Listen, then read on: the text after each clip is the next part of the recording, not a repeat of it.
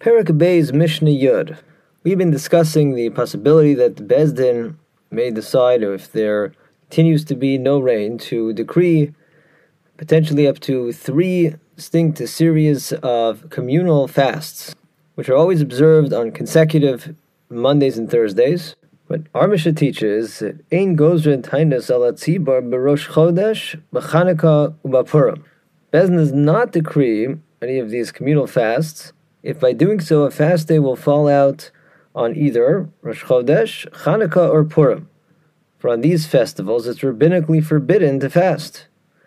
The Mishnah says, im hischilo, if Beis Din you know, somehow did not foresee, perhaps there was a sudden change in the calendar. However, this happened, Beis Din decreed a Bahab fast Monday, Thursday, Monday because of, let's say, drought. And now, as it turns out, one of the fast days of the series falls out on one of the aforementioned festivals, the Mishnah rules that if the community already started this series of communal fasts, ein mafsikin, we don't interrupt it, and the community would go ahead and fast on, let's say, for example, if the Thursday fell out on one of the aforementioned festivals, they would fast on that day. And once we start a series, we don't interrupt it, we don't stop the series in the middle, unless, of course, it rains, but we don't not fast because it's Chanukah Purim or Rosh Chodesh. Again, Beis Din doesn't initially set up that situation, but if we find ourselves in that situation, we continue and complete the series of fasts. Divrei Rabbi Gamliel. These are the words of Rabbi Gamliel. Another Tana further clarifies, Amar Rabbi Meir.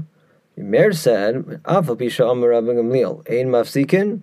Even though Rabbi Gamliel says that basically you continue with the series of communal fasts, even though that will mean fasting on Chodesh Purim or Chanukah, Modeh Hayashein Mashlimin. Gamliel agrees that they don't actually complete the fast, that is fast all the way through sundown on that Rosh Chodesh Purim or Chanukah. They instead fast most of the day, but break the fast on purpose or before the day is over to reflect the fact that it is a festival today.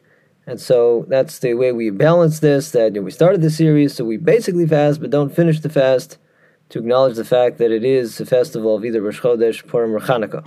The Mishnah mentions another instance when we do not complete the fast, and that is v'chein. Similarly, this is the halacha, the case of Tisha B'av, Shechal Lios Berev Shabbos. In the olden days, before Hillel's established calendar, when this is no longer possible, but in the earlier days when each Rosh Chodesh was determined based on the witnesses coming into Beis Din testifying about the new moon, could work out that the ninth of Av, which of course is a major rabbinic fast day, may fall out on a Friday, on Erev Shabbos. In that event, the halacha is we don't complete the fast. We specifically eat before sunset, so we shouldn't enter Shabbos you know, starving, fasting. It's an appropriate way to enter Shabbos.